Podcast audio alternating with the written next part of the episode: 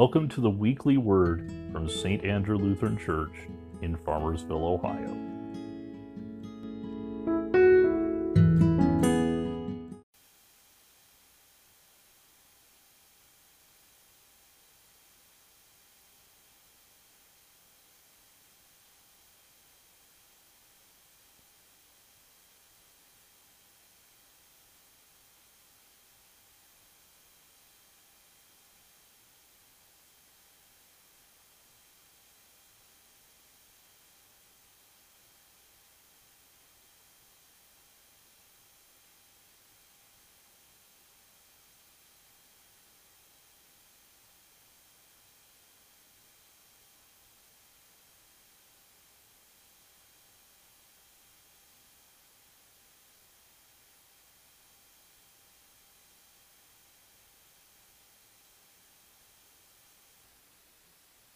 Whom the Egyptians are enslaving, and I have remembered my covenant.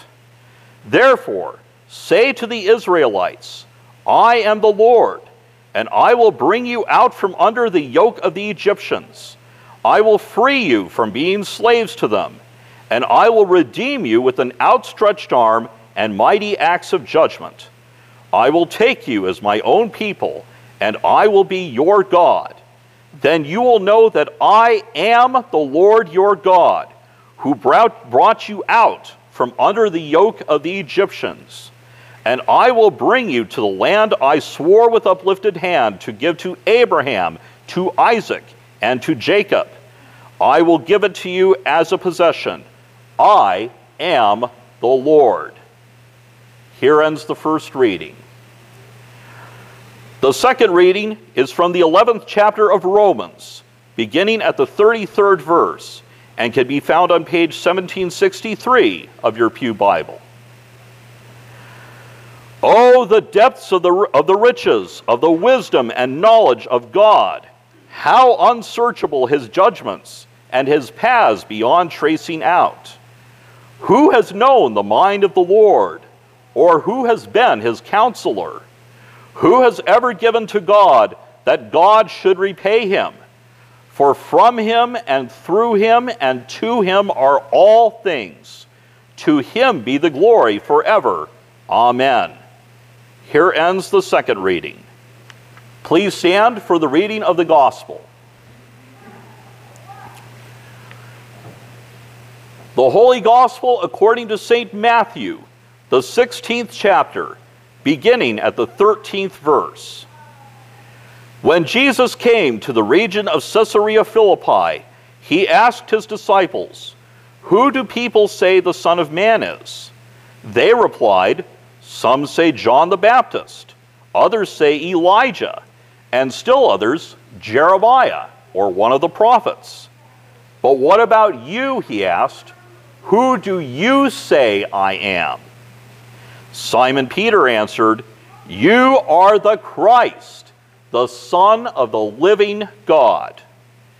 Jesus replied, Blessed are you, Simon, son of Jonah, for this was not revealed to you by man, but by my Father in heaven. And I tell you that you are Peter, and on this rock I will build my church, and the gates of Hades will not overcome it. I will give you the keys of the kingdom of heaven. Whatever you bind on earth will be bound in heaven, and whatever you loose on earth will be loosed in heaven. Then he warned his disciples not to tell anyone that he was the Christ. The Gospel of the Lord. Thanks be to God. You may be seated.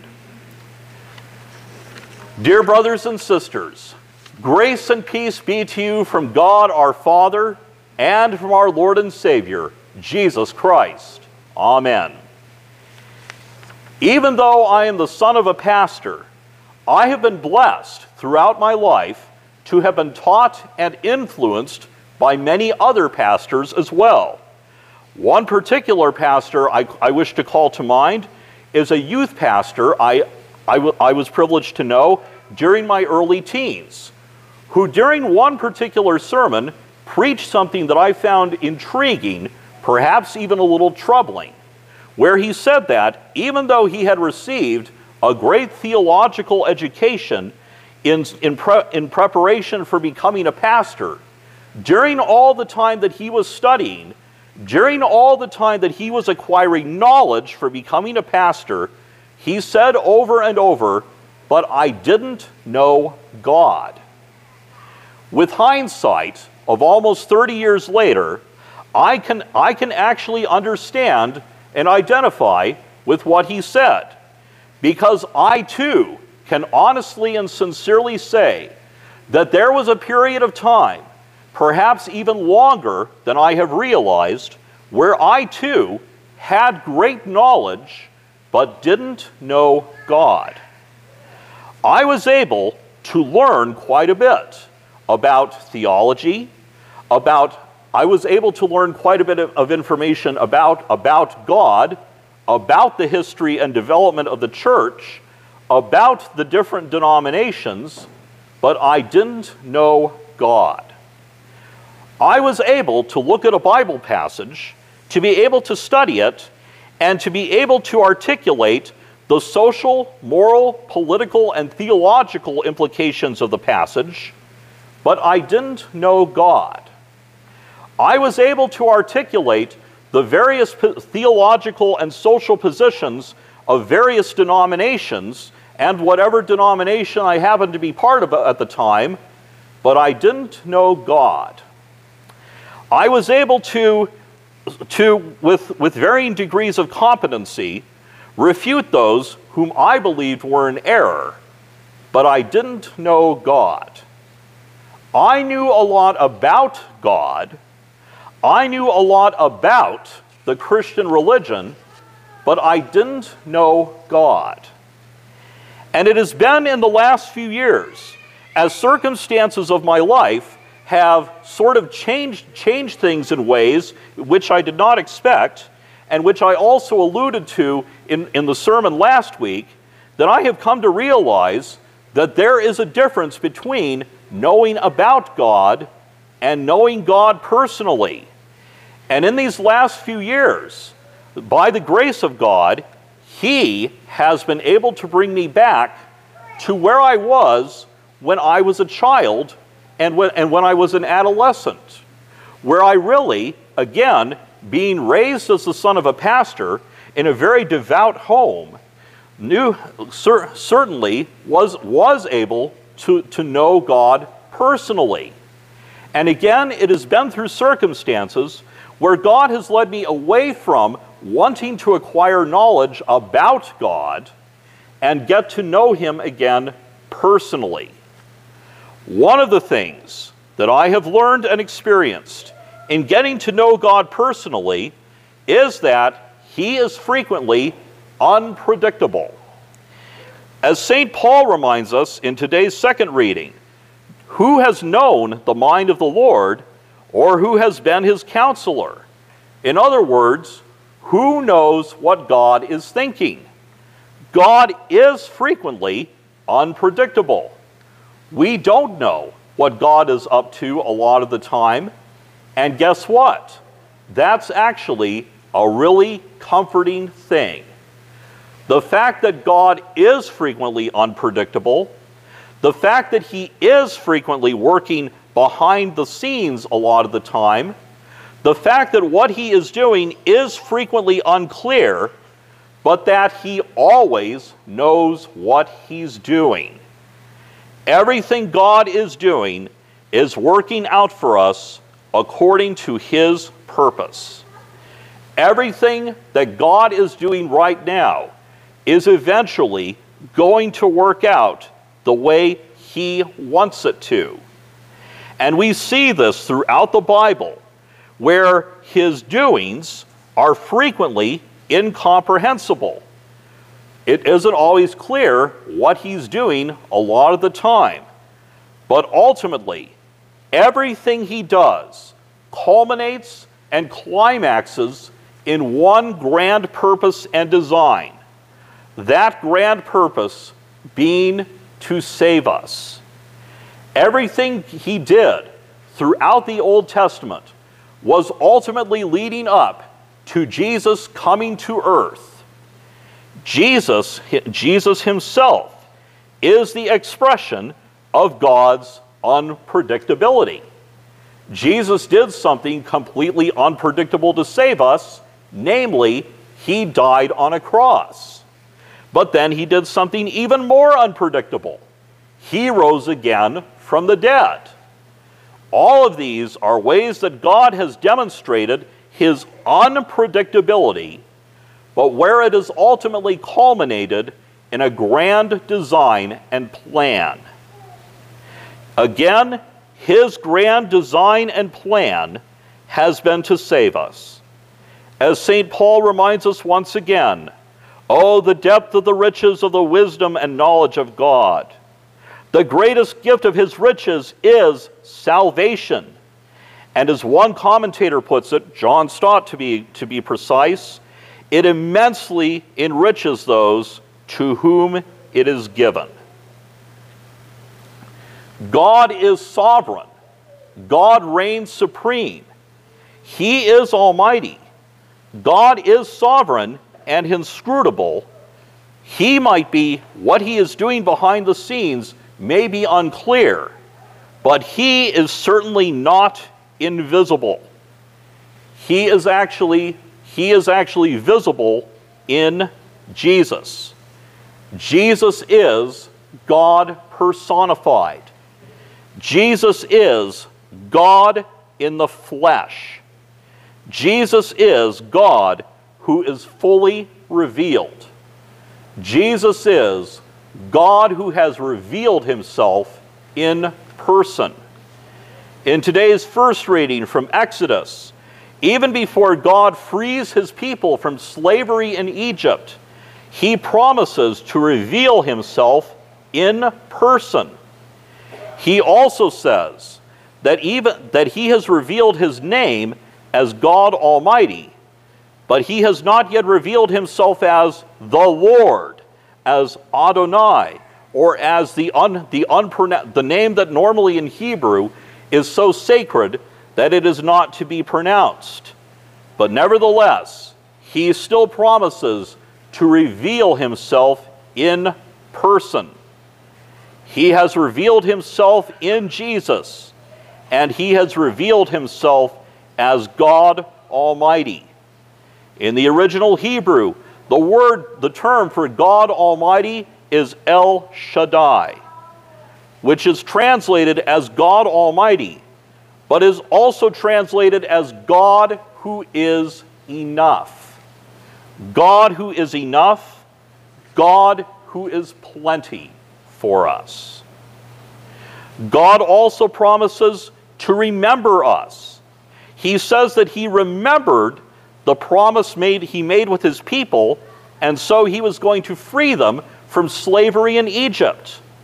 Just like much later on, God remembered us and each and every person in the world, and so he sent his Son to die and rise again. Even though others may seem to forget us, God does not forget us, because God is with us in person right here, right now. The power of Jesus is present with us right here, right now. And brothers and sisters, this is not mere information. This is the truth. God is here with us in person, right here, right now. Jesus has revealed himself as God who is enough, God who is sufficient, God who is everything the world needs, God who is Messiah, Christ, and El Shaddai in the flesh, God who is the answer to all the world's problems, God who is the answer to all of our questions, God who is the answer to all of our doubts and uncertainties, God who is the answer, who is sufficient for all of our troubles, God who is sufficient and who is plenty whenever we need any kind of help. God who is sufficient and who is plenty for us. As long as we have God, and as long as God has us, we have everything we need. As long as God is with us, as long as God is providing for us, we have everything we need. And the truth that we can not only know, but also truly experience personally, is that God is always with us. There have been many times that I'm sure many of you can be able to testify where you have known and you have experienced that God has been with you and He is with you. Jesus is God in person. Jesus is God fully revealed, and He reveals who the true God is in person. Jesus is God who remembers us, who always has us in mind, and who is willing to help us and save us at all times. Jesus is our brother and our kinsman redeemer, the same kind of redeemer whom God promises to use to redeem His people in Exodus. Jesus is our brother and our kinsman redeemer who bought us from bondage. God is a mystery. What God does is mysterious. Yet Jesus makes the solution to the mystery loud and clear. He makes the solution to the mystery, what is God doing, plain and clear. If we are ever unsure about what God is doing, all we need to do is trust Him and follow Him. Next week, we will learn more about what it means to follow Jesus, what it means to take up our crosses as we follow Jesus and as we trust Him. Once again, it is not simply enough to know about God. It is not simply enough to confess or to say, yes, I agree with this fact. But it is another thing entirely to experience Jesus. So I invite each and every one of you, be open to experiencing Jesus in your life this week. Jesus is going to touch your life. Jesus is going to impact your life in a way that you do not expect, but in a way that will be absolutely wonderful. Jesus is going to come to you in a way that you do not expect, but it will be in just the right way, in just the right time.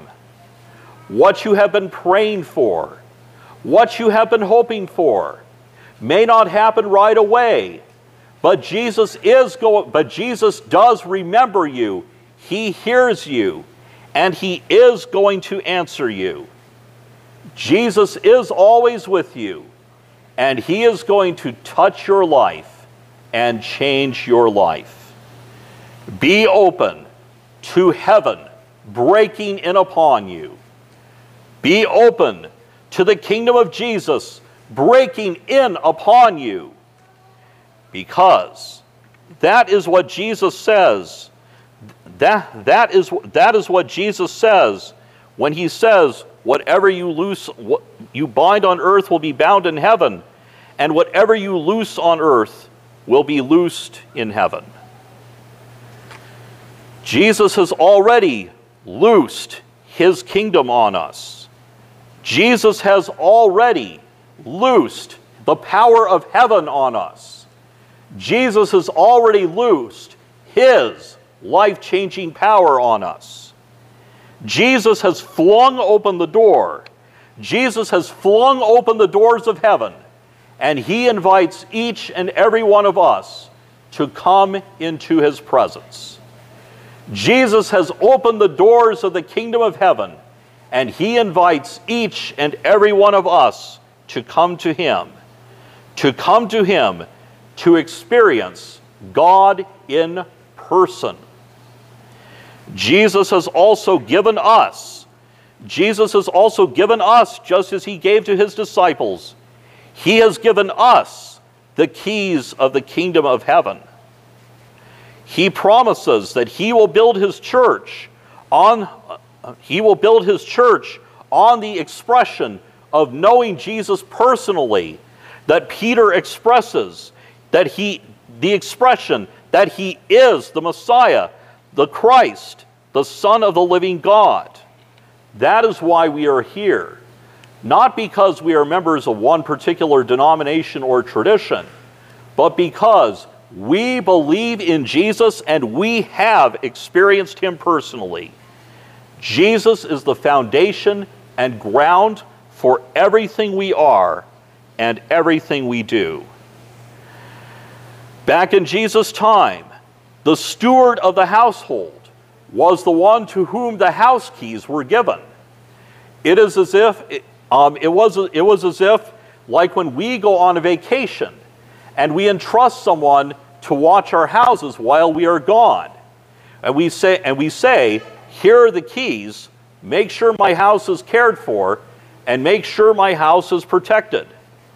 In the same way, until he comes again and is fully visible, Jesus has given us the keys of the kingdom of heaven. But he has not given us the keys of the kingdom of heaven to be where our expectation is that we are stewards who lock up the house, who lock up the kingdom, and who protect it, keeping people out. That is what many people think having the keys of the kingdom means. It means deciding who can come in and who should stay out. But as I said last week, to decide so is idolatry, because it is putting ourselves in the place of God. We are given the keys of the kingdom of heaven precisely to fling them open and invite everyone in, to invite everyone into the presence of Jesus, to invite everyone to experience and know him personally, just as we have known and experienced him personally ourselves. We are called to use the keys of the kingdom of heaven, to fling open the doors of the kingdom of heaven, so everybody can come into Jesus' presence and be changed in a life-changing power and a life-changing experience by him.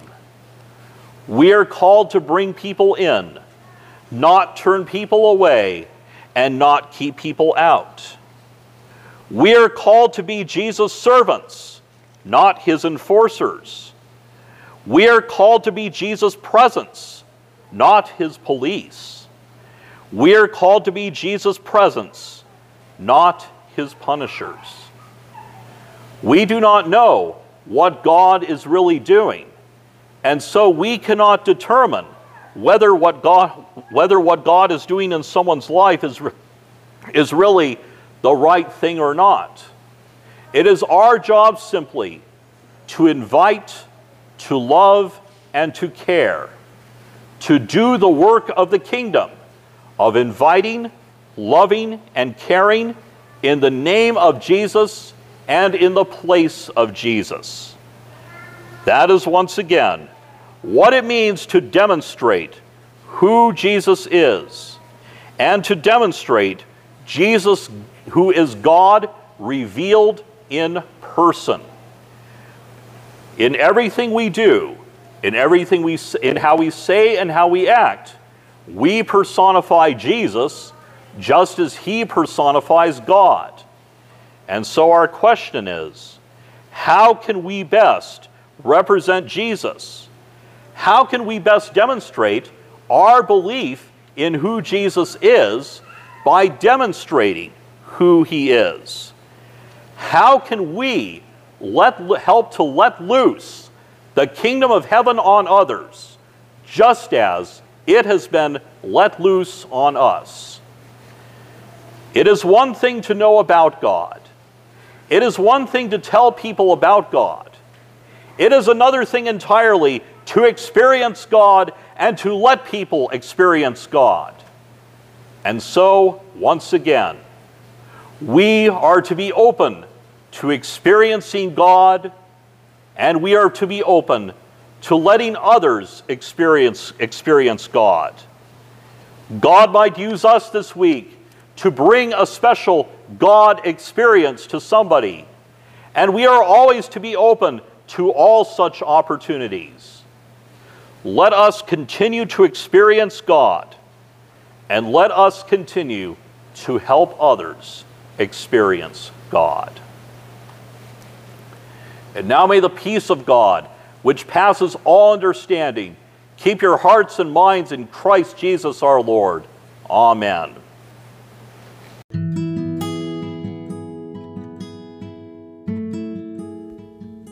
To subscribe to the Weekly Word, please visit your favorite podcast provider. May God bless you now and always.